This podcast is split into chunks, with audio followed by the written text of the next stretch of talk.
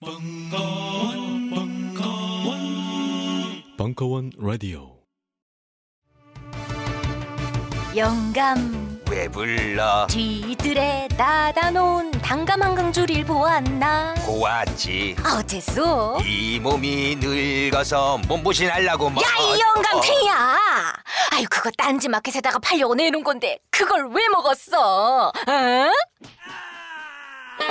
그렇습니다. 이번에 소개할 상품은 경상북도 청도의 할아버지 할머니 네외분께서 오직 맑은 공기와 청정한 햇볕만으로 숙성 건조시킨 씨 없는 감말랭이 1kg 들이 상품입니다. 탁월한 항암 효과와 겨울철 감기 예방 거기에 달콤 쫄깃한 풍미까지 청도의 감말랭이 장인네께서 하루 오직 10kg만을 생산하는 진정한 웰빙 식품을 백화점 판매가의 절반 값으로 오직 딴지마켓에서만 만나보실 수 있습니다. 황가루 따위 섞지 않는 100% 간의 수공업 울트라 웰빙 먹거리 청도 순결한 감말랭이 지금 바로 딴지마켓에서 만나보세요. 연말연시 선물용으로도 좋습니다. 요즘 나는 책 추천을 하지 않는다. 그래도 이 책은 추천하지 않을 수 없다. 나는 딴지일보 읽은 척 매뉴얼의 애독자였으니까. 이웃 시민 고전은 직접 반려들어 읽는 게 가장 좋다. 그게 여의치 않으면 너부리의 읽은 척 매뉴얼을 읽어라. 읽은 척 매뉴얼은 고전들의 뒤틀린 소개이자 색다른 비평일 뿐만 아니라 그 자체로 고전과 맞먹는 유사 고전이다. 고종석 그런 딴지일보 역사를 통틀어 가장 딴지적 글쟁이다. 김어준 고전이 얼마나 재밌는가를 은하계에서 가장 재밌게 설명하는 책. 딴지 편집장 너부리의 고전문학 읽은 척 매뉴얼. 아직 고전을 모르는 분들께 그리고 이미 고전을 알고 있는 분들께도 강력 추천합니다. 지금 바로 전국 서점에서 만나보세요. 딴지 마켓에서 구입하는 분께는 저자 사인본을 배송해 드립니다. 안녕하세요. 딴지마켓 조립 PC 전문 업체 컴스테이션의 이경식입니다. 혹시 알고 계십니까? 용산 선인상가에 빛나는 1층 130호. 제 머리 때문에 빛나는 건 아니고요. 저희 컴스테이션이 여러분들을 기다리고 있는 곳입니다. 2014년 가을 저희 컴스테이션은 전국의 컴퓨터 호갱님들을 탈출시켜 주기로 결심했습니다. 더 이상 용산에서 어리버리하게 돌아다니지 않아도 될 우리 딴지스를 위해 신뢰와 정직함으로 컴스테이션이 선인상가 1층 130호에서 여러분들을 기다리고 있겠습니다. 친절함이 무엇인지 경험해보고 싶으신 분들은 주저하지 마시고 놀러 오세요. 마음을 담아 설명드리겠습니다. 전국의 딴지스들이 엄지손가락을 치켜 세울 때까지 최선을 다하겠습니다. 지금 당장 궁금하시거나 나오시기 부끄러우신 분들을 위해 휴대전화도 개방해 놓겠습니다. 011-892-5568번 전화 주십시오. 고맙습니다. 컴스테이션은 조용한 형제들과 함께합니다.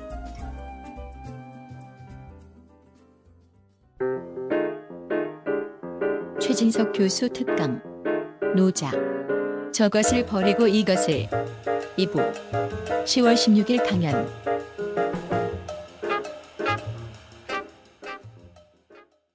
이 우리는 어, 노자는 그 도덕경 안에서 이런 말을 해요. 그 22장에 보면은 이런 말이 있어요. 시, 시. 그래서 성인은 성인은 이, 이런 말이 있는데 뭐냐? 성인은 일을 일을 잡아서 일을 잡아서 천하의 모범 모델 천하를 운영하는 방식으로 쓴다. 일을 잡는다는 건 뭐냐? 이 일은 다른 말로 하면은 노자 도덕경에서는 일이라는 글자는 도라는 걸 나타내요. 도라는 걸 나타내는데 이 도는 노자는 기본적으로 이 세계가 본질로 되어 있다고 해요, 관계로 되어 있다고 그래요. 관계로 되어 있다. 관계라고 되어 있다는 말을 노자는 네 글자로 이야기해요. 뭐예요? 유무상생이죠. 내가 유, 이 세계는 유와 무로 유와 무의 관계로 되어 있다는 이 말을 대화할 때마다 계속 하면 번절합도 하잖아요. 그러니까 그것을 한마디로 축약해서 거기다 기호를 붙여놨어요. 그게 뭐냐? 그게 도라는 글자예요. 도라는 글자예요. 흔히들 도덕경을 전통적으로 이해하는 사람들 중에 많은 사람들이 도를 이 세계의 발생 근원, 이 세계의 발생 근원, 이 세계의 출발점, 출발점, 이 세계의 어떤 실체라고 생각, 이해하는 사람들이 있는데 그거는 매우 어, 잘못된 이해예요. 왜 그러냐면은 근원이나 실체나 본체를 본체로 본다면은 이것은 뭐예요? 이 세계에서 가장 근원적인 것, 가장 좋은 것이 될 수밖에 없죠. 가장 근원적인 것, 좋은 것을 긍정하면은 이거는 뭐예요? 반드시 본질을 긍정하는 방향으로 갈 수밖에 없다. 목적론에 빠질 수밖에 없게 돼요. 그런데 노자 도덕경 전체에 흐르는 거는 목디 어디에서도 목적론적 경향을 보여주지 않아요. 목적론적 경향을 보여주지 않고 대개 뭐야? 다 관계론적 경향을 보여주는 말들로만 되어 있어요. 자, 이 이야기는 짧게만 하겠습니다. 자, 일을 일이 도를 나타내는데 도는 이 세계의 존재 형식을 말하죠. 존재 형식이 뭐예요? 가장 기본적으로는 네 글자로 유무상생이라고 그랬어요. 우리는 일이 일이 일이라는 글자만 써 있으면 이것은 단일한 것, 단일한 것, 아주 어떤 순결한 것, 단일한 것, 원점 이런 생각을 하는데 이거는 그 일이라는 이 기호에 대해서 지금 우리가 가지고 있는 생각으로 말하는 거예요. 그런데 노자한테서 이 일, 일을 표현할 때는 대표적으로 무엇을 가지고 일을 상징하냐면은 새끼줄을 가지고 상징해요. 새끼줄. 새끼줄은 새끼줄은 몇 가닥으로 꼬여질 거예요. 두 가닥으로 꼬여있죠. 이 세계는 유라는 가닥과 무라는 가닥에 꼬임으로 되어 있다는 것이 노자의 기본 생각이에요. 그렇기 때문에 그것을 상징할 때는 새끼줄로 표현하거든요. 그래서 노자 도덕경에 나오는 이 일은 우리가 일반적으로 생각하는 스테인레스 젓가락 같이 생긴 일이 아니라 스테인레스 젓가락 같이 생긴 일이라 뭐같이 생긴 일이에요? 새끼줄 같이 생긴 일이에요. 새끼줄. 그래서 도덕경 안에서 일이라는 글자 안에는 이미 대립면이 공존해 있어요. 그러면은 노자 철학은 순종 철학이에요, 잡종 철학이에요. 잡종 철학이에요. 잡종 철학이에요. 잡종 철학이기 때문에 도, 노자 도덕경 안에서는 밝고 분명한 것이 긍정되겠어요. 어둑하고 흐릿한 것이 긍정되겠어요. 어둑하고 흐릿한 것이 경, 어둑하고 흐릿한 것이다. 그래서 도덕경 1장에 현이라는 글자가 나오는데 이게 무슨 뜻이에요? 검다라는 뜻이죠. 아니에요. 이 현이라는 검다라는 의미는 뭐냐? 흙이라는 글자로 표시해요. 이 현은 가물하다는 거예요. 가물현이에요. 가물하다는 거는 가물가물하다는 거예요. 가물가물하다. 이 정도 가지고 아 그러면 안 돼요. 가물가물하다죠. 가물가물하다는 것은 뭐야? 경계가 분명하다는 거예요, 불분명하다는 거예요. 경계가 불분명하다는 거죠. 경계가 불분명하다는 거예요. 자, 왜 경계가 우리가 불분명해야 되는가? 경계가 불분명. 이 세계가 불분명하게 되어 있기 때문에 그래요. 불분명하다는 뭘로 되어 있다는 거예요? 관계로 되어 있다는 뜻이죠. 관계로 되어 있다는 뜻이죠. 우리는 흔히들 보통 나한테 모호함이 발생하면 그것을 모호함을 분명하게 하려고 노력하죠. 그런데 이 모호함이 분명하게 안 돼요. 분명하게 잘 안 되죠. 왜? 왜 분명하게 안 될까요? 원래가 그러니까. 세계가 분명하지 않은 거니까. 그래서 뭐요? 이 불분명함을 명료함으로 바꾸자 는 주장은 공자하고 반대 세력들이 하는 주장이고, 아니, 노자하고. 노자의 주장은 뭐냐? 불분명함이 세계의 진실이다. 모호함은 분명함을 위해서 제거해야 될 것이 아니라 모호함은 네가 품어야 될 것이다. 품어야 될 것이다. 모호함 자체를 품고서 발휘되는 지적인 인식적인 능력 이것을 노자는 그 명이라고 그래요. 명. 야 다시 이제 그 나중에 또 이야기하겠습니다. 성인 집이위 천하씩 집일 집일을 잡았다 하는 것은 본체를 잡았다 실체를 잡았다 실체를 잡았다 아니면은 근원을 잡았다 그것을 근거로 한다 그런 뜻이 아니라 이 세계가 관계로 되어 있다는 그 원칙을 근거로 한단 말이에요. 그 원칙을 근거로 해서 천하를 다스리는 모델로 쓴다는 거죠. 잘 이상했었죠 불자견 불자견 아, 고대 한어에서는 동사 동사 뒤에 목적어가 대명사일 때 그때는 부정사하고 동사 사이로 끼워 넣어요. 어, 그러니까 불자견 이렇게 써 있으면은 이게 부정사죠. 이건 뭐야? 동사죠. 그런데 자는 뭐야? 대명사인데 목적격이에요. 그러면은 뭐- 그러니까 이 목적어가 대명사일 때는 부- 동사하고 부정사 사이에 끼어넣어. 그러니까 불자견 뭐야? 자기를 불자현 자기를 드러내지 않는다는 거야. 자기를 드러내지 않 자기를 드러내지 않는 것을 명이라고 그래요. 명이라고 그러고 불자시 불자시 자기를 옳다고 하지 않는 것 이것을 빛난다고 그러거든요. 그런데 그 뒤에 또 나서 그 33장에 보면은 어떻게 뭐냐 이 무엇을 명이라 불 자기를 옳지 않다고 하는데 그걸 이 사람 뭐냐 지인자 저 원래 이보다는 더 잘 써요. 순 이거 뭐 이거 마커펜 때문에 그런 거예요. 자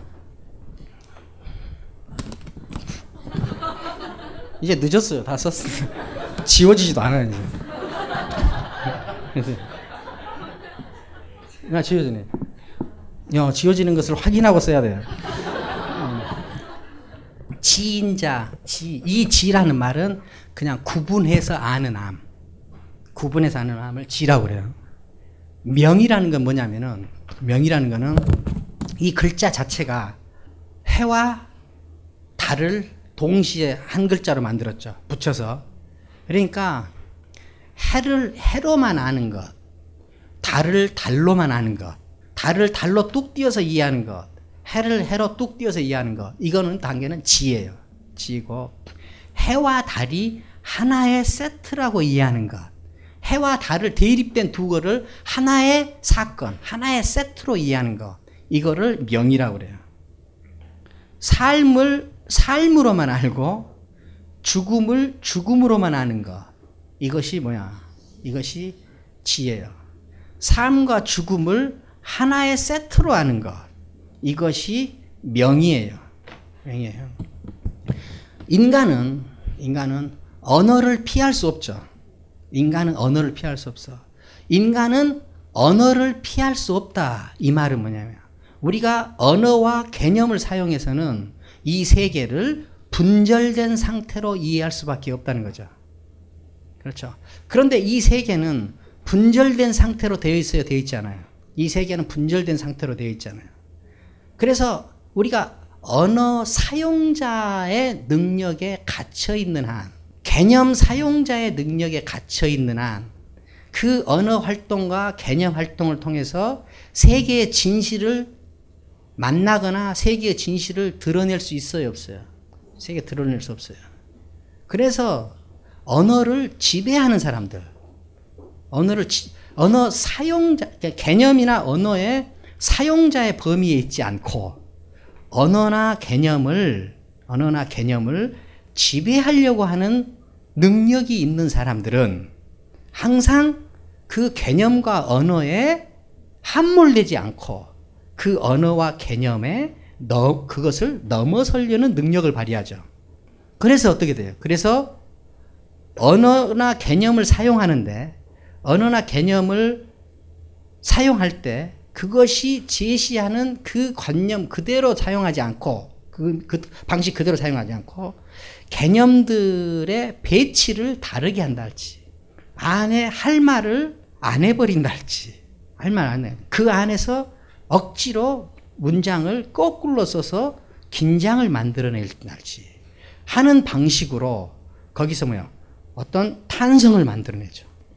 탄성을 만들어내서 이것을 뭐야 진실이 읽혀지는 것이 아니라 진실이 폭발되게 만들죠. 이걸 우리는 뭐라 그래요? 그걸 시라고 그래요. 시라고 그래요.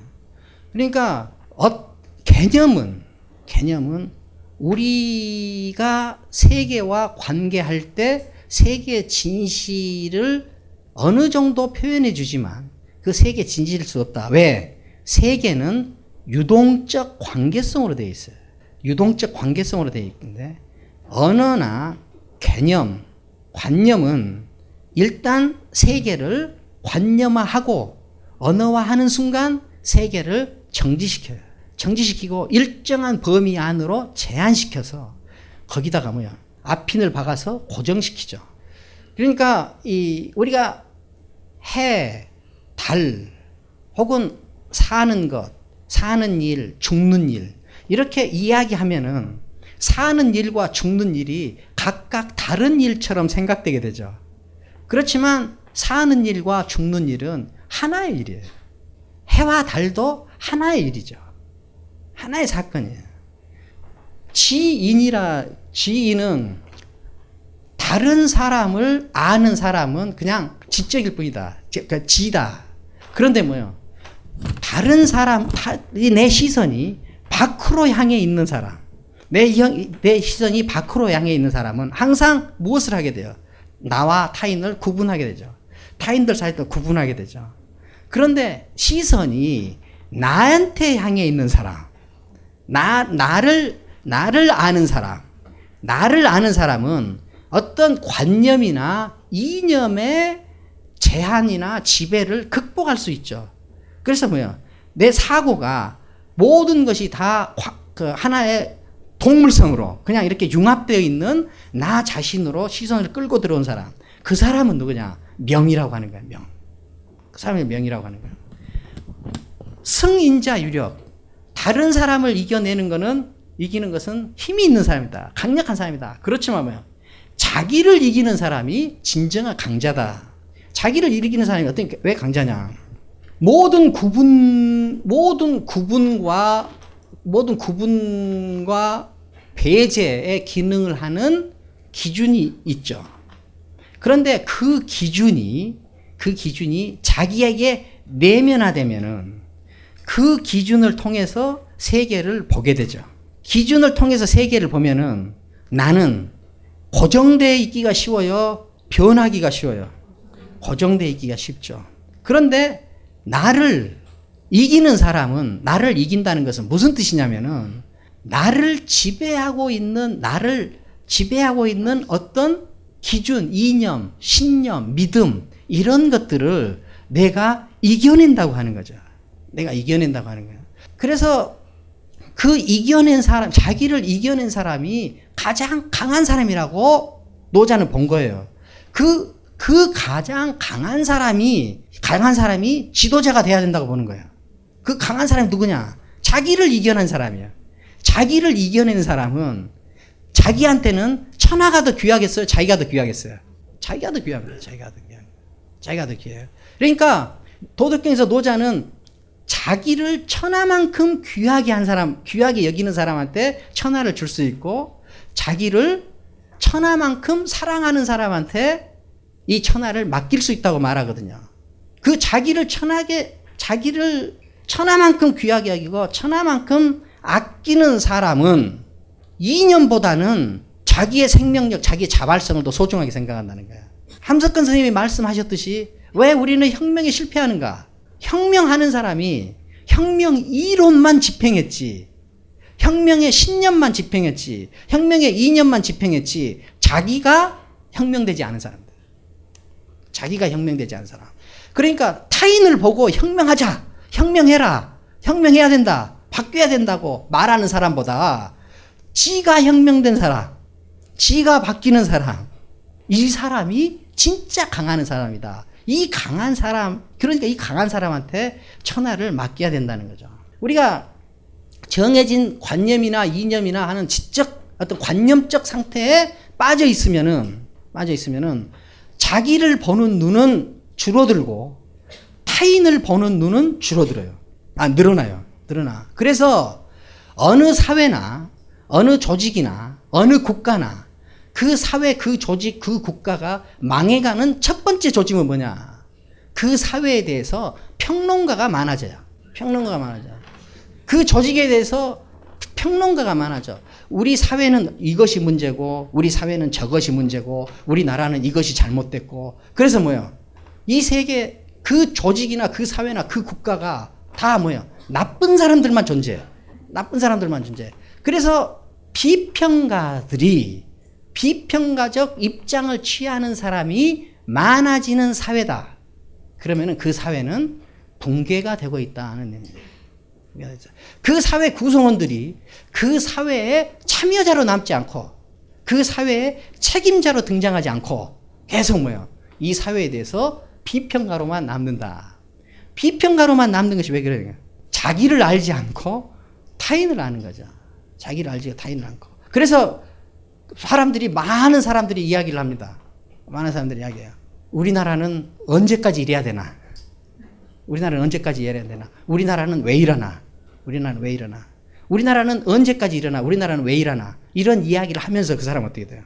그 사람은 욕하고 반대하고 비판하는 데는 열심이지만 자기가 바뀌는 데는 매우 느리다. 매우 느리다. 제가 그 우리 아들을 데리고 북한산에 갔어요. 북한산에서. 근데 세월호 사건이 난 지 얼마 안 된 때예요. 근데 그 북한산 올라가는데 이른 아침이었는데 모든 사람들이 거의 말이 없이 오르더라고요. 거의 말이 없이 올라요. 그러니까 오르는데 북한산 이렇게 이게 내가 오르다가 저쪽 편을 보니까 한 대여섯 명 되는 남자들이 그 북한산 개울가에 그 바위에 앉아서 이렇게 캔맥주를 마시고 있더라고요. 그러니까 이제 이렇게 돌다가 보야 봤는데 모퉁이를 도니까 그 사람들이 안 보였어요 다시. 그래가지고 다시 모퉁이를 이렇게 돌아서 오니까 그 사람들이 이 거기 개울에 못 가게 난간을 이렇게 쳐놨잖아요. 난간을 쳐놨는데 그 난간을 넘어오면서 또 이쪽으로 이제 하자. 그래서 내가 그, 그 사람들 뒤를 이렇게 따라가게 됐어요. 근데 남 뒤따라가면서 이렇게 엿듣는 게 재미가 솔솔 괜찮잖아요. 그래서, 그래서 이제 그 뒤따라가면서 이제 그 사람들 이야기를 듣는데 그분들이 그 입성을 보니, 입성을 보니 다 사회에서 그래도 어떤 어, 어떤 그 어떤 지위가 있는 사람들 같아요. 한 40대 중반 정도 되어 보이는데. 근데 그 사람들이 매우 격앙돼서 말하더라. 그 수없이 많은 규정 중에 대여섯 가지만 지켰어도 규정 중에 대여섯 가지만 지켰어도 세월호 사건 안 났다. 수없이 많은 규정 중에 대여섯 가지만 지켰어도 그런 세월호 사건이 안 났다. 그렇죠. 그런데 그 사람들은 그런 말을 하면서 돼요? 난간을 넘어가면 안 된다는 규정을 난간을 넘어서 넘어서 가면 안 된다는 그 규정을 지키고 나오는 사람들이야. 아니, 안 지키고. 여러분들 북한산 저는 구파발 쪽으로 올라가는 그, 거기를 많이 올라가는데 거기 가면은 난간에 한 10m 간격, 10m도 안 되는 간격으로 난간을 넘어가지 마십시오 하는 경고문이 계속 붙어 있어요. 계속 붙어 있어. 그런데 그 난간을 넘어가서 캔맥주 마시고 올라오면서 흥분을 해요. 해요. 수없이 많은 규정 중에 서너 가지만 지켰어도 세월호 사건이 안 났다는 거예요. 세월호 사건이 안 났다. 우리가 거대 이념 속으로 함몰에 들어가 있으면, 거대 이념 속으로 함몰에 들어가 있으면, 그 거대 이념에 의해서 이 세계는 매우 철저하게 분석되고 비평이 되지만, 그런 비평가들이 남는 사회는 자발적 활동가들이 생산될 수가 없어요. 형성될 수가 없어. 형성될 수가 없어요. 이게, 자, 우리 사회는 왜 이렇게 정의롭지 못하는가? 정의를 지켜야 됩니다. 정의가 자기를 지켜야 돼요. 그런데 자기로부터 혁명, 자기로부터 출발이 없는 그것이 마모되는 이런 일들이 왜 일어나느냐? 다 뭐야? 다른 사람을 보고 외부를 보고 비판하지 그 시선을 내부로 끌고 들어지 못한다는 거예요. 오늘 여러분들하고 저하고 같이 이야기를 하지만 이, 이 이야기들이, 이야기들이 여러분들하고 나하고 나눈 이야기가 과연 여러분들의 삶이나 활동이나 영혼을 조금이라도 바꿀 수 있을까요? 감사합니다. 그런데 만약 그걸 조금이라도 바꿀 수 없다. 그러면 우리들은 여기 앉아서 서로 하나의 또 다른 사기극을 연출하고 있는 거죠. 사기극을 연출하고 있는 거죠. 그러니까 이 도가에서 노자에서는 보편적 이념을 벗어나자 하는 이야기는 사회를 지탱하는 질서를 무시하자는 뜻이 아니라 그 보편적 이념이라는 것이 가변적이라는 것을 인식해라. 그것은 인위적으로 조작된 것이라는 것을 인식해라. 생명력이 제한됐다는 것을 인식해라. 유한하다는 걸 인식해라. 그 유한성을 넘어서는 실제적인 존재성 어디에 있느냐? 구체적인 일상과 너한테 있다. 너한테 있다. 그러니까 장자라는 오늘 장자까지 이야기하기는 그렇지만 장자라는 철학자는 이렇게 이야기해요. 똑똑한 사람한테만 해당되는 일이 아니라 모든 사람들한테 다 해당되는 거 뭐냐? 각자가 다 자기 기준을 가지고 있다. 각자가 다 자기 기준을 가지고 있다. 그런데 이 기준이라는 것이 이 기준이라는 것이 그 사람을 그 자리에 제한되게 만드는 것이다. 그런데 이 기준이라는 것이 기준이라는 것이 자기를 끌고 가게, 자기를 지배하게 방치하지 마라. 그래서 최대한 이 기준을 무화시켜라고 하는 거죠. 이 최대한 이 자기 기준을 무화시키는 무화시키는 거 나면 남는 것이 뭐냐면은 텅 빈 마음이 남는다. 허심이 남는다. 이 텅 빈 마음이라는 것이 뭐냐? 텅 빈 마음의 상시. 어떤 수양을 해서 명상을 해서 도달하는 어떤 신비스러운 경지가 아니라 이 허심이라는 것이 뭐냐? 네가 낡고 고정된 신념이나 이념의 지배를 벗어나서 네가 너로 등장했다. 네가 너로 등장했다. 이 네가 너로 등장하게 만들어라. 네가 너로 등장하면 너로 등장하면 어떤 능력이 생기느냐? 신명한 능력이 생겨요. 신명한 능력. 이 신명한 능력은 귀신들만 갖는 게 아니라 이 신명한 능력이 뭐냐? 나한테 있는 정해진 신념이나 관념이 무화되면 무화될수록 나는 그것이 시키는 대로 보겠어요? 나한테 보여지는 대로 보겠어요? 보여지는 대로 볼 수 있죠. 보여지는 대로 볼 수 있어요. 세계를, 세계, 세계는 우리가 진정한 지배자, 승리자들은 세계를 봐야 하는 대로 보겠어요? 보여지는 대로 보겠어요? 보여지는 대로 보고 거기에 하는 적절한 반응. 이걸 우리는 창의성이라고 그래요. 그것을 창조적이라고 그래요. 노자든 장자든 보편적 이념을 극복해라. 기준을 극복해라 하는 말은 그 극복을 통해서 극복을 통해서 이 세계를 봐야 하도록 하는 지도하는 그것을 이겨내는 거죠. 이 이겨내는 이 힘을 가진 존재가 됐어? 그럼 너는 진짜 강자야. 너는 진짜 강자야. 그러면 너는 이제 어떤 너를 지배하고 있는 신념과 이념에 의해서 인도되는 네가 아니라 네가 너의 주인으로 등장하게 되는 거야.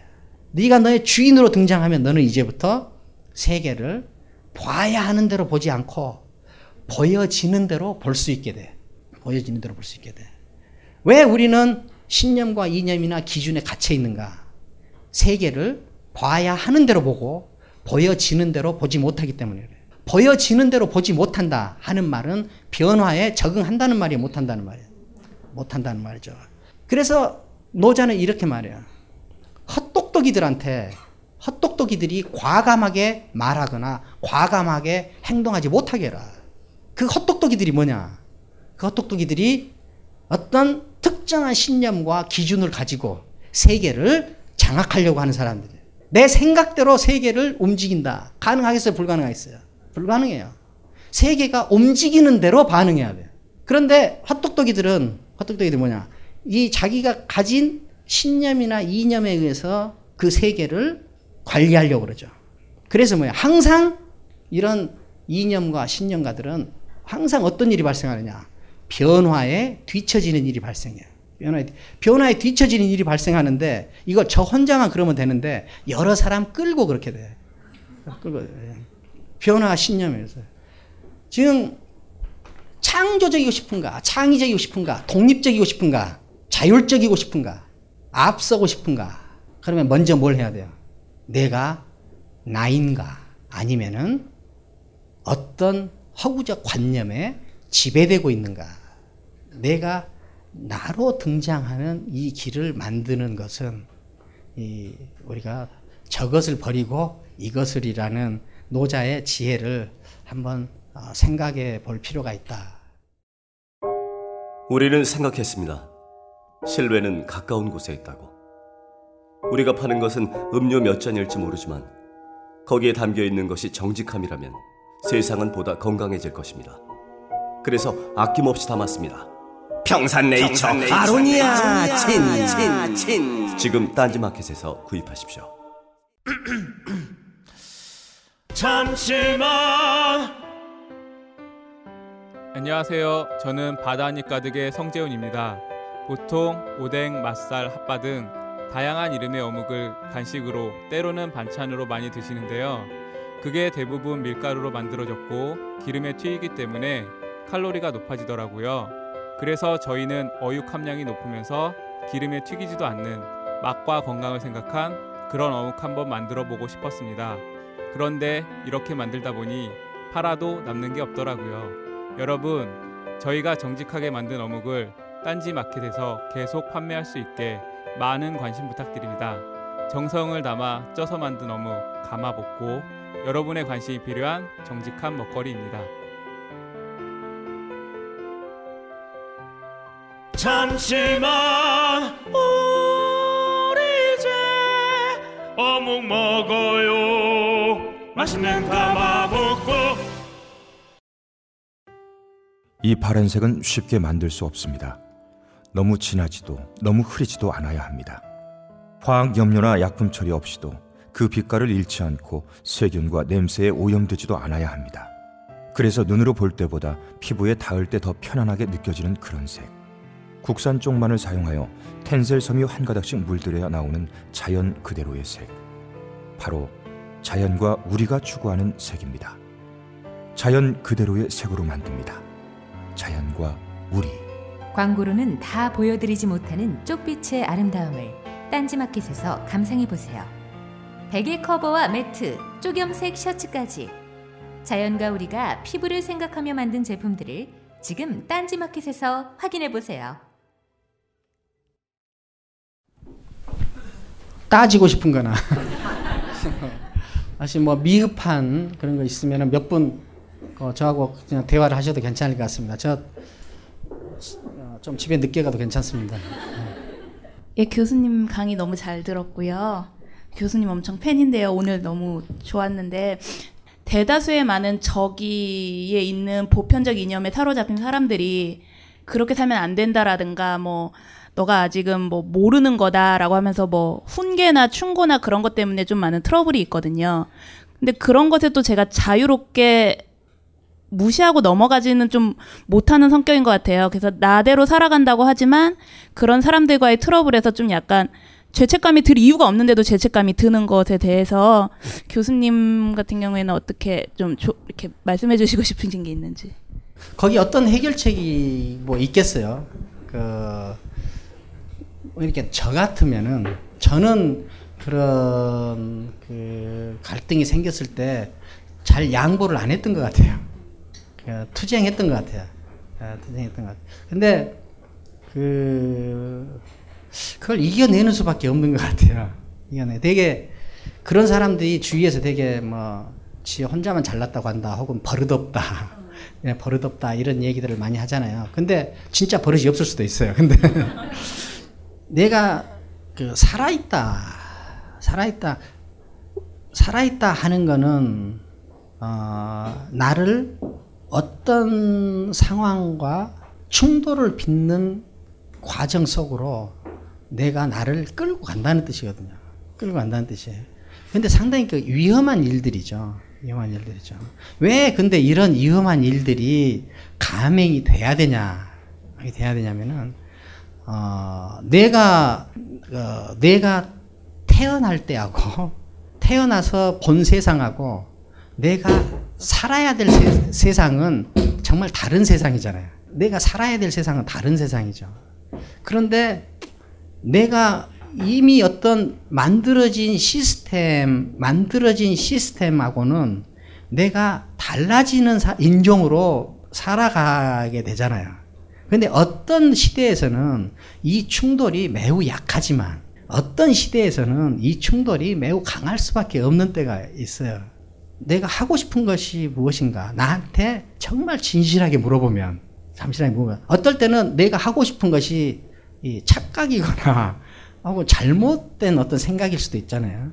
근데 내가 정말 하고 싶은 것이 나한테 물어봐서 정말 진실일 때, 진실일 때, 해야 되는 거하고 충돌을 빚을 때 그럴 때는 자기가 하고 싶은 것을 그 선택하는 수밖에 없지 않나 선택한다. 근데 뭐 이렇게 너무 센 저항이 들어오면은 굴복할 수도 있지만 그 굴- 굴복은 잠깐만 하고 잠깐만 하고 다시 또 한번 해보는 거 그게 어떤가 저는 그렇게 생각합니다. 근데 그건 자기 내가 내 삶을 어떻게 꾸려 나갈 것인가 하는 문제이기 때문에 사실은 아, 철저히 자기 문제가 아닌가 이 문제가 아닌가 싶어요.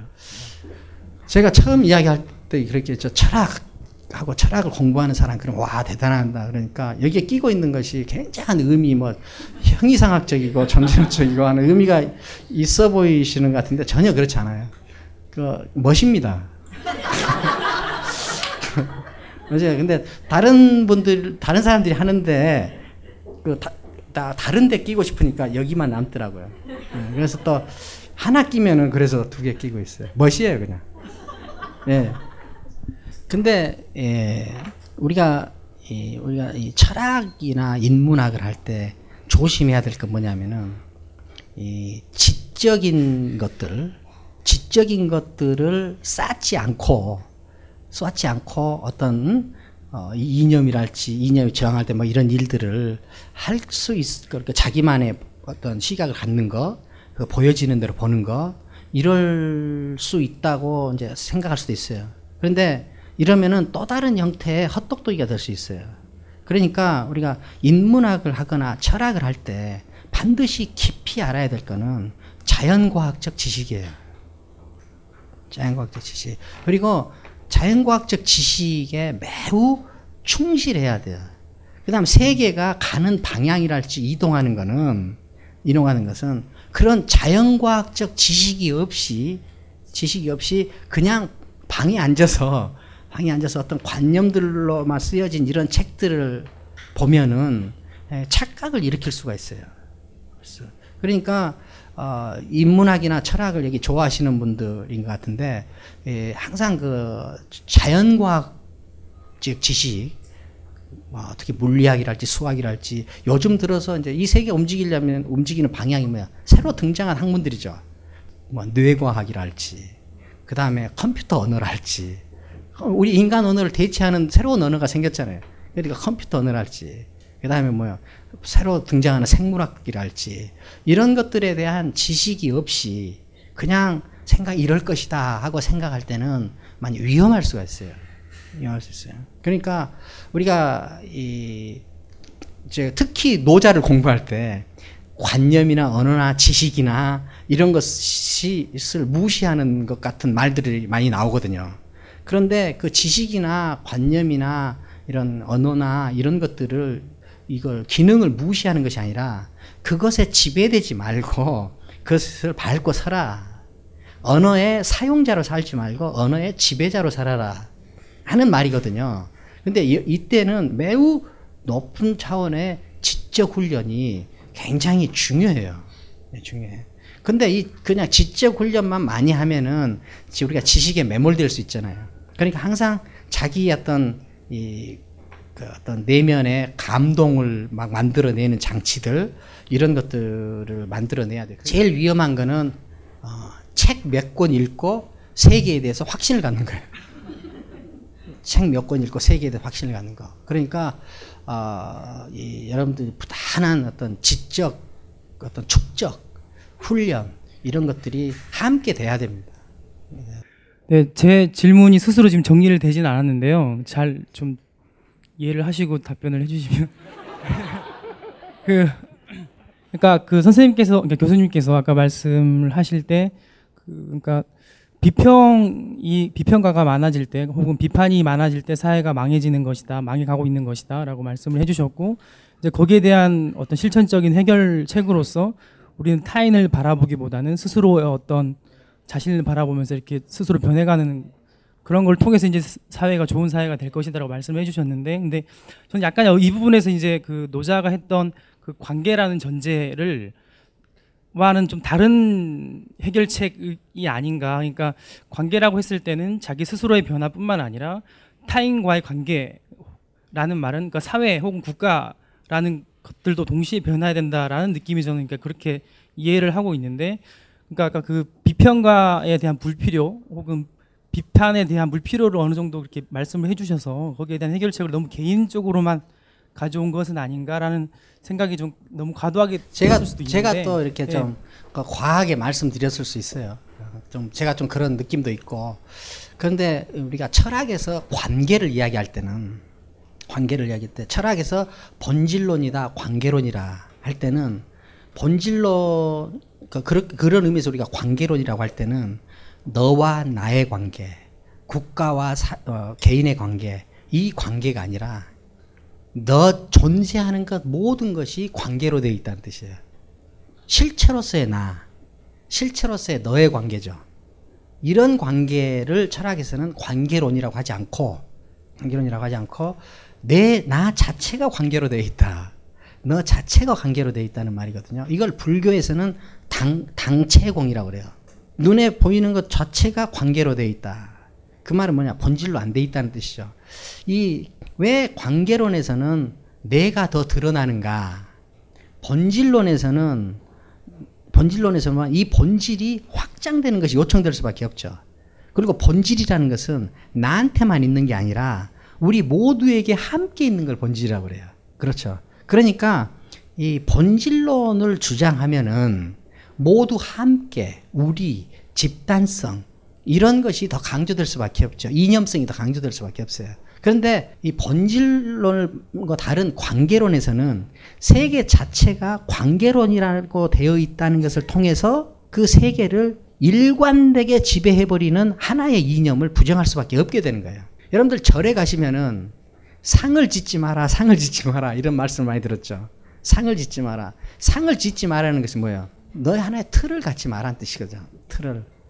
틀을 갖지 마라. 이것이 불교에서는 왜 당연히 나올 수밖에 없는 말이냐면 이 틀을 생산할 수 있는 토대 자체가 없기 때문에 그 토대 자체가 뭐냐 관계론이기 때문에 그걸 이- 이분들은 인연이라고 표현하죠. 인연이라고 표현해서 그래서 모든 관계론 체계에서는 다 어떤 그 밑에 있는 개별자들을 일사불란하게 다스리는 일사불란하게 이념이 설 자리가 없죠. 자, 그런데 우리 사회에서 예, 너무 비평가들이 근데 사회가 진보하는데 어떤 비평가들이 이렇게 많고 어, 그런 것에 대해서 제가 조금 비판적으로 말했는데 그 비평가들이 없이 비평가들이 없이 사회 진보는 있을 수가 없죠. 사회 진보는 있을 수 없, 없어요. 그런데 이 비평가들이 비평가들이 어떤 하나의 아주 오래전에 만들어진 어떤 관념, 아주 오래전에 만들어진 관념. 그리고 어떤 사안을 볼 때마다 모두 다 동일하게 적용하는 어떤 관념, 이념이 있다면은 그 문제가 있는 거죠. 문제가 있는 거죠. 그러니까 비평 자체가 비평 자체가 없이 사회가 진보할 수는 없는데 이 비평이라는 것이 혹시 하나의 틀이 되어 있다면은 틀이 되어 있다면 비평을 운영하고 있는 비평을 운영하는 어떤 그 어떤 비평 운영하는 어떤 이념이 이념이 사회와의 소통, 사회와 사회와 소통을 통해서 만들어질 수밖에 없는 어떤 가변성 이런 것들과 단절되어 있다면은 이 비평은 계속 어떤 오히려 사회 진보를 막는 비평이 될 수가 있죠. 저는 어디 가서 이런 얘기를 들어본 적 있어요. 사회 굉장히 그 지도층으로 살아오신 분인데 우리가 이야기를 할 때 우리는 언제까지 우리나라가 이러기를 기다려야만 되는가?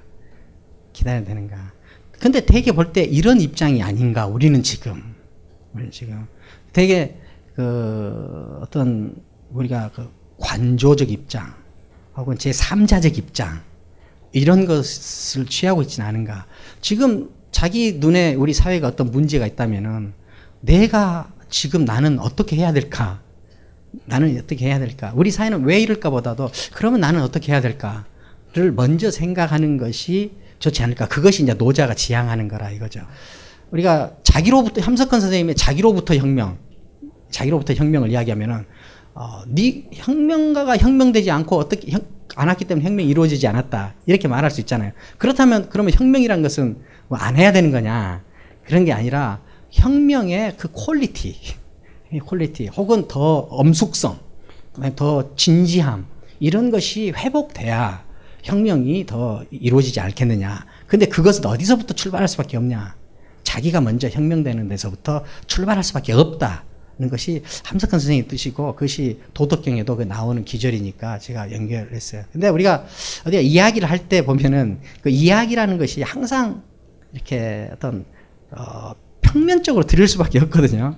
그래서 또 이렇게 치우칠 수밖에 없고 어 그러니까 그럼 우리가 좀 예, 오늘 이 우호적인 관계 속에서 그래서 예, 제가 한 말에 부족한 점은 어, 저 사람이 아직 미처 못했거나 아직 거기까지는 어, 성숙하지 못했기 때문이다. 이렇게 이해해 주시면 감사하겠습니다. 구상부터 지필과 퇴고까지 온라인에 적합한 글쓰기 기술을 훑고 기초적인 교양 지식을 두루 핥아 대잉여에서 내공 장렬 논객으로 거듭날 디지털 전인 교육 프로젝트 고등학교 국어 교과서 필자 직강. 이강용의 장문 신공. 디지털 시대의 교양 글쓰기. 12월 16일 개강. 수강 신청은 벙커원 홈페이지에서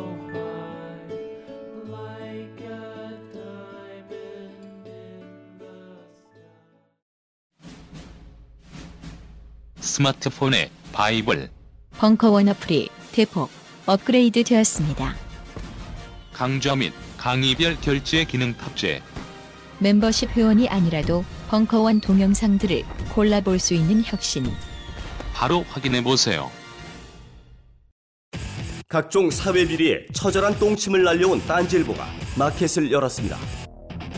기자들이 검증해 믿을 수 있는 상품들을 은하계 최저가로 판매하여 명랑한 소비 문화 창달에 이바지할 딴지 마켓. 이제 신뢰를 쇼핑하세요. 주소는 마켓.딴지.com. 교수님께서 평소에 친구들이나 가족들이나 이런 사람들하고 어떤 대화를 하거나 평소에 어떠신지가 되게 궁금하거든요. 그러니까 이게 이런 강의를 하시는 분들 교수님을 포함한 이런 좋은 말씀을 해주시고 뭐 배울 가르쳐 주시는 분들한테 늘 항상 가지는 그런 궁금증인데요. 네. 과연 그분들은 평소에 어떠실까 이런 궁금증이 있어서 좀 아주 나쁜 질문이죠. 너는 어떠냐 어, 그 이, 이념 이념이나 관념의 세계에서 승리자는 많아요. 근데 모든 그 이념이나 관념에 이런 사람들이 항상 어디서 좌절하냐면은 일상에서 좌절하거든요. 일상에 좌절하거든요. 그래서 그 일상이라는 단어가 나올 때 저는 아주 식은땀이 쫙 났어요. 이제 올 것이 왔구나. 그러니까 근데 그 일상에서 다 좌절합니다. 근데 그 일상에서 좌절하지 않으려고 어, 그 노력을 하죠. 노력 하는데 여러분들 다 잘 아시겠지만 그 노력이 굉장히 호흡이 짧아요. 여러분들하고 별반 다를 게 없, 을것 같아요. 그래서 훨씬 동질감이 있는 것 같아요. 우리 집사람 이상하게 숟가락 젓가락을 제일 마지막에 놔요. 반찬이 이렇게 반찬이 이렇게 돼 있는데 근데 반찬이 막 돼 있는데 돼 있는데 숟가락 젓가락 놓는 일이 그렇게 소홀해. 어쩔 때는 안 놓기도 하고. 그러니까 야 근데 이게 처음에는 야, 이 사람 특이한 사람이다. 뭐 이렇게 생각하는데 그것이 한 30년 되고 보니까 나중에는 이제 내가 이렇게 강의할 때 내용으로 하면은 내가 일어나 가지고 내 숟가락 젓가락 가져올 그 사람 같잖아요. 그런데 그걸 가져오지 않고 거기 앉아 가지고 언제나 놓나 보자. 언제나 이래서 나 보고 빼다가 안 놓잖아요. 그러면 한, 언제 놓나 보는데 시간이 오래 걸리면은 그때 이렇게 화가 나는데 화가 나는데 진짜 이때 화는 제가 호랑이라도 때려잡을 기세예요. 그러니까 내가 여기서 뭐 허심 뭐, 뭐 하심 무심 뭐 하심 무심 이야기하고 어, 뭐 이렇게 민주 뭐 이야기 그러는데 야 그때 그 젓가락 하나 늦게 놓은 거 가지고 그때 막 분노가 치미는 거 보면은 예, 그렇게 살고 있어요. 그러니까 만약 이것이 문제여서 다음부터는 나오지 마라. 그럼 내가 안 나올 거야. 아, 앞으로 활동 계획이요. 앞으로 활동 계획은 자중하겠습니다. 어, 자중하고 그 일상을 잘 관리하겠습니다. 그리고 저 때가 되면은 숟가락 젓가락도 내가 넣겠습니다. 근데 그 저 요즘 제 가장 큰 관심은 우리나라가 어떻게 선진국에 진입할 수 있을까? 이것도 생뚱맞죠. 아, 선진국에 진입할 수 있을까? 우리가 일반적으로 제가 어느 글에다 쓴 건데 피아노를 잘 치면 피아니스트라고 그러죠. 그렇죠. 근데 피아니스트는 피아노가 가진 기능을 아주 잘 구현하는 사람이에요. 근데 피아노가 가진 기능을 완벽하게 구현하고 나면은 이 사람은 이제 피아니스트가 아니라 이제는 뭐야. 이 피아노의 한계를 제한을 뛰어넘죠. 새로운 단계로 진입해요. 그러면 우리는 그 사람을 계속 피아니스트라고 부르면은 신뢰가 되죠. 그 사람 뭐라고 부르겠어요? 뮤지션. 뮤지션. 다르게 불러도 돼요.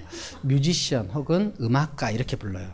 그렇죠. 그럼 이 사람은 이제 음악의 이론이나 음악의 체계를 잘 구현하는 사람이죠. 그런데 이 뮤지션이나 아, 음악가가 이미 있는 음악 이론이나 음악 체계를 잘 구현하다가 완벽하게 구현해진 다음에 한 단계 건너뛸 수가 있어요. 그래서 이제 새로운 단계로 진입하는데 이렇게 되면 이 사람은 이제 음악 이론이나 어떤 그 음악 이론을 구현하는 것이 아니라 이제는 뭐냐면 인간을 표현하게 돼요.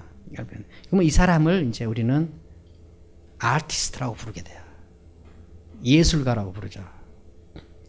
그런데 이 아티스트라는 건 뭐냐 하면은 인간 중에서 가장 탁월한 인간이 세계에 대해서 앞서서 앞서 이야기를 해줄 능력이 있는 사람이에요. 앞서 이야기를 해줄 능력이 있는 사람이에요. 그걸 형상화해서 보여주면 이걸 이제 아티스트가 되는 거죠. 그런데 우리가 피아니스트, 뮤지션, 아티스트 그러면은 이 피아니스트에서 뮤지션까지의 간격이나 뮤지션에서 아티스트의 간격이 동등할 거라고 생각할 수 있는데 이게 상 착각이에요. 피아니스트에서 뮤지션 올라가는 난이도가 5 정도 된다면 뮤지션에서 아티스트로 올라가는 난이도는 좀 좀만 허풍치면 한 5만 정도 돼요. 5만 정도 돼요. 왜 그러느냐? 피아니스트나 뮤지션까지는 있는 길을 가는 단계예요. 있는 길을. 그런데 아티스트는 항상 창의적이어야만 돼. 창조적이어야만 돼. 창의적이 창조적이는 뭐냐? 없는 길을 열면서 가는 거예요. 그렇죠. 그리고 아직 오지 않은 빛, 다가올 빛을 먼저 끌어오는 사람이에요. 그렇죠. 그런데 뮤, 피아니스트 뮤지션까지는 있는 길을 가는 단계이기 때문에 없는 길을 열면서 가는 단계하고는 난이도가 엄청 달라져요. 엄청 달라져. 이, 이, 이, 이, 이 아티스트 레벨에서 움직이는 수 있는 인간의 능력을 우리는 어, 지성적 레벨이라고 그래요. 지성적 레벨. 이 레벨에서 움직여서 형상화로 드러나면 예술이 되고 수로 표현하면 수학이 되고 그렇죠. 수로 표현해서 소리로 표현하면 음악이 되고 그 다음에 이것을 개념이나 관념으로 표현하면 철학이 돼요. 이, 이 레벨에서 움직이는, 움직일 수 있는 단계를 우리는 뭐라 그러냐. 탁월함이라고 그러거든요. 이 선진국하고 후진국하고 구분할 때 선진국에 가면은 사람들은 박물관이나 갤러리를 일상처럼 가요. 후진국 사람들은 박물관이나 갤러리를 잘 안 갑니다. 제가 미국이나 캐나다에서 좀 살았는데 거기는 연말이 되면 서민들이 이렇게 꼬누고 있는 게 있어요. 그게 뭐, 어, 이 박물관이나 갤러리에서 파는 1년 회원권, 가족 회원권을 살려고 주의 있게 보고 있어요. 1년 회원권, 가족 회원권이 있다. 그 말은 일상처럼 간다는 거죠. 그런데 한국에 와서 중앙박물관에 어디 다 전화해보고 갤러리 해도 1년 회원권, 가족 회원권 파는 데가 없어요. 그만 안 간다는 거거든요. 왜 안 가냐? 가도 재미가 없으니까 안 가요. 왜 가느냐? 가서 재미를 느낄 수 있기 때문에 가요. 중국 박물관에 갔다고 합시다. 그럼 박물관에 가서 유물들 하나하나를 보고 감탄해요. 야, 이 유물 참 좋다. 옛날 사람이 어떻게 이걸 만들었다냐. 이건 지금 써도 되겠다. 그렇게 말을 하죠. 그런, 그런데 진짜 지성적 레벨이 있는 사람들은 유물들 하나하나 하나를 보고도 감탄하지만 전국에는 그 감탄을 넘어서서 이 유물들을 가능하게 했던 중국인들의 움직임, 중국인들의 동선을 읽죠. 이 움직임, 동선이 바로 문화라는 거예요. 바로 문화라는 거죠. 그 동선을 인간이 그리는 문이라고 저는 표현했어요. 그런데 눈에 보이고, 근데 유물들 하나하나 하나는 눈에 보이고 만져지죠. 눈에 보이고 만져져요. 그런데 유물들 하나하나는 눈에 보이고 만져지지만 유물들 하나하나 하나를 가능하게 하는 배우의 큰 힘, 동선은 눈에 보이지도 않고 만져지지도 않아요. 다만 읽혀질 수 있을 뿐이에요. 그것을 읽는 능력을 우리는 지성이라고 합니다. 이, 이것이 이 지성의 레벨에 무엇이냐? 창의성, 창조성, 상상력, 이런 것들이 있거든요. 우리가 왜, 우리가 왜 이 중진국 레벨에서 돌파하지 못하는가? 중진국 레벨까지 올 때 우리의 역사는 찬란했죠. 찬란했죠. 근데 왜 이걸 넘어설 수 없는가? 넘어서지 못하고 있는가? 하는 건 말하면 우리가 그 중진국 트랩에 갇혀 있기 때문에 그래요. 중진국 트랩에 왜 갇혀 있느냐? 왜 갇혀 있느냐? 중진국까지는 있는 길을 가는 단계예요. 있는 길을 가는 다. 누가 해놓은 것? 선진국에서 해놓은 것. 그것을 있는 길을 가는 단계예요. 그런데 이 중진국의 한계점에 와가지고 이것을 돌파하려면은 없는 길을 여는 것에 대한 어떤 이 지성의 활동이 있어야 돼. 그래서 선진국으로 진입한다는 것은 마치 뮤지션이 아티스트로 진입하는 것과 같은 얘기예요. 아티스트 가는 건데. 이, 그러니까 이 우리가 철학적으로 된다, 철학을 한다 하는 거는 누구의 사상을 정확히 이해한다. 이 차원이 아니라 그 우리가 배우고자 하는 그 사상이 그 구체적인 현실을 어떻게 지성적인 차원에서 총화했는가. 그걸 보는 거예요. 그래서 지금 우리한테 이 총화는 어떻게 일어나야 될 것인가를 아는 것까지가 우리의 지식, 우리의 그 철학 공부가 도달해야 되는 거지. 누가 무슨 말하고 누가 무슨 말하고 이걸 아는 거는 되게 언다니까 피아니스트나 아니 그 뮤지션이나 중진국 레벨까지 가능합니다. 선진국이 되려면은 선도해야 돼요. 그렇죠. 선도하려면은 먼저 봐야 돼. 먼저 읽어야 돼. 먼저 보고 먼저 읽고 먼저 반응을 뭐라냐. 그걸 상상한다. 창의적이다. 창조적이다 하는 거거든요. 그러니까 그리고 뭐야. 선진국은 항상 뭐야. 장르를 만들죠. 후진국은 선진국에서 만든 장르를 채워주는 역할을 해요. 채워주는 역할을 하죠. 그런데 그리고 또 뭐예요? 선진국은 항상 먼저 컨셉을 만들어요. 후진국은 그 컨셉을 따라갑니다. 여러분들 차는 다 있으시죠? 그 차가 요즘 디자인이 곡선으로 디자인되어 있어요? 직선으로 디자인되어 있어요? 곡선 위주죠. 근데 항상 자동차가 곡선 위주로 되어 있습니까? 그 이전에는 직선 위주로 되어 있죠. 그렇죠. 직선 위주에서 곡선 위주로 이동한 것이 왜 그럴까요? 여러분들 모범생이니까 다 뭐 유체역학, 에너지 세이빙, 아, 그 다음에 공기 저항 이런 얘기를 하실 수 있어요. 그런데 직선으로 디자인할 때도 에너지 세이빙, 공기 저항 이건 핫 이슈였고 유체역학은 발전할 대로 발전했을까요? 왜 그것이 적용이 안 됐을까요? 더 큰 이유가 있어요. 곡선으로 디자인해야 더 잘 팔리는 시대로 이동한 거예요. 인간의 욕망이 직선 선호형 인간에서 곡선 선호형 인간으로 이동한 거예요. 우리나라가 자동차를 생산하는데 자동차 생산을 할 때 곡선 디자인을 우리가 시작했습니까? 다른 나라에서 시작해서 왔습니까? 다른 나라 시작해서 왔죠. 시작해서 왔는데 그 나라에서는 뭐였냐? 이거를 읽은 거예요. 인간이 인간의 욕망이 이동하고 있다. 인간의 욕망이 이동하고 나서 뭐야? 뭐딱 방점을 찍죠. 앞으로는 곡선이다. 이것을 우리는 컨 셉이라고 그래요. 컨셉이라고 그래요. 그래서 선진국은 컨셉을 장악하고 후진국은 그 컨셉을 대신 구현해 주는 일을 하는 거죠. 이것이 지성적 레벨에서 움직이는 일들이고 이것이 철학에서 철학적 시선에서 움직이는 레벨이에요. 철학하면은 철학하면은 아 우리가 철학하면은 아까 내가 그 처음에 이야기했듯이 철학은 기술이거든요. 철학은 전략이에요. 그것이 생산될 때는. 근데 그것이 생산 지점을 벗어나서 다른 데로 뮤지션 레벨의 사회로 진입하면은 그것이 진리화 되거든요. 근데 그것이 이 전략, 이 기술인데 어느 기술이냐? 매우 높은 차원에서 발휘되는 기술이에요. 전략적 차원에서 발휘되는 기술이라고요. 철학을 공부하려면은 유학 가는 나라가 어느 나라예요? 미국, 프랑스, 중국, 영국, 독일이죠. 이 나라들이 다 어떤 나라들이야? 선진국들이야. 센 나라들이더라고. 센 나라들한테는 뭐가 있어요? 철학이 있어요. 철학이 있어요. 자기 삶을 매우 높은 차원에서 내리, 보고 전략을 형성할 수 있는 능력이 있는 거예요. 철학을 연구하는 능력, 철학을 공부하는 능력이 아니라 철학을 하는 능력이 있는 거예요. 철학을 하는 능력. 우리한테 중요한 거는 철학을 하는 능력이지 철학을 공부하는 능력 도 중요해요. 근데 그 철학 공부하는 능력이 아니라는 거예요. 자, 우리가 세월호 사건이 나고 우리 아주 굉장히 침울해 있죠. 세월호 사건이 나면은 이렇게 우리가 세월호 사건 같은 걸 평가할 때 뭐라 그래요?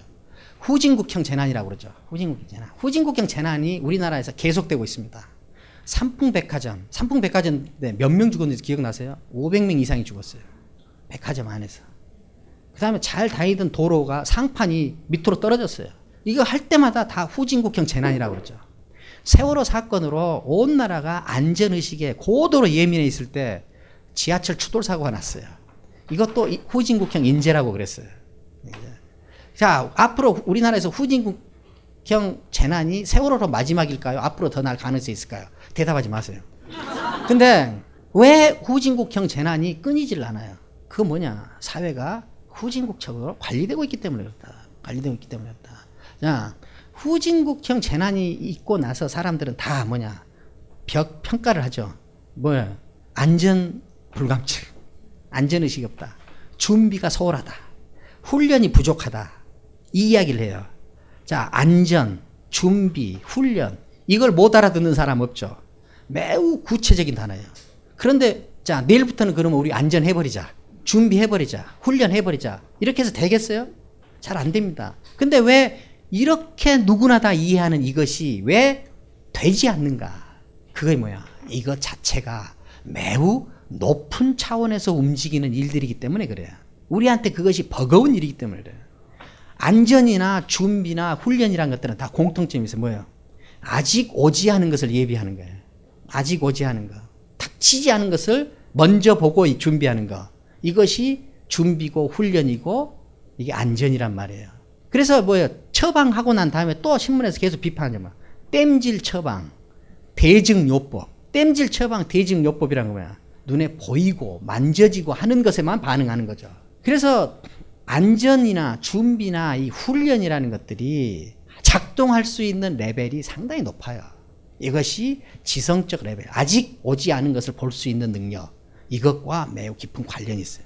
아직 닥치지도 않았는데 자기 일처럼, 자기 일처럼 자기 몸으로 받아들여지지 않으면 움직여지지 않는 거죠. 그러니까 안전, 준비, 훈련, 창의, 상상, 창조, 장르, 컨셉, 선도, 선진 이런 것들은 단어는 다르지만 다 같은 레벨에서 움직이는 거예요. 같은 레벨에서 움직여요.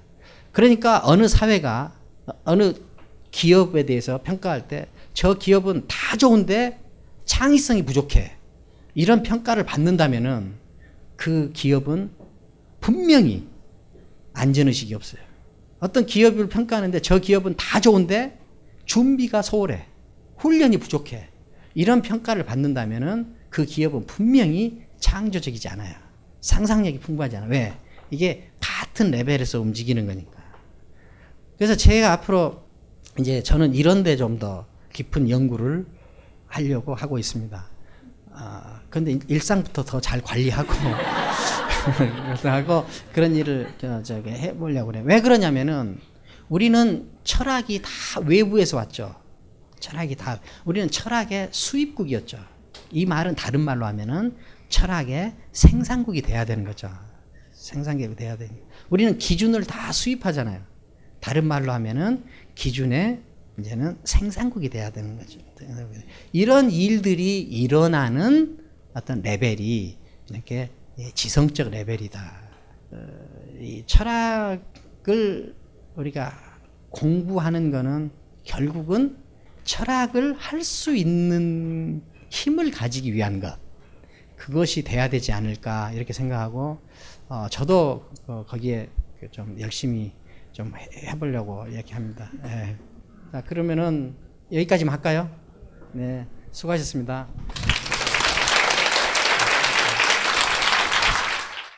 이 강의는 벙커원 어플에서 동영상으로도 시청하실 수 있습니다. 벙커원 라디오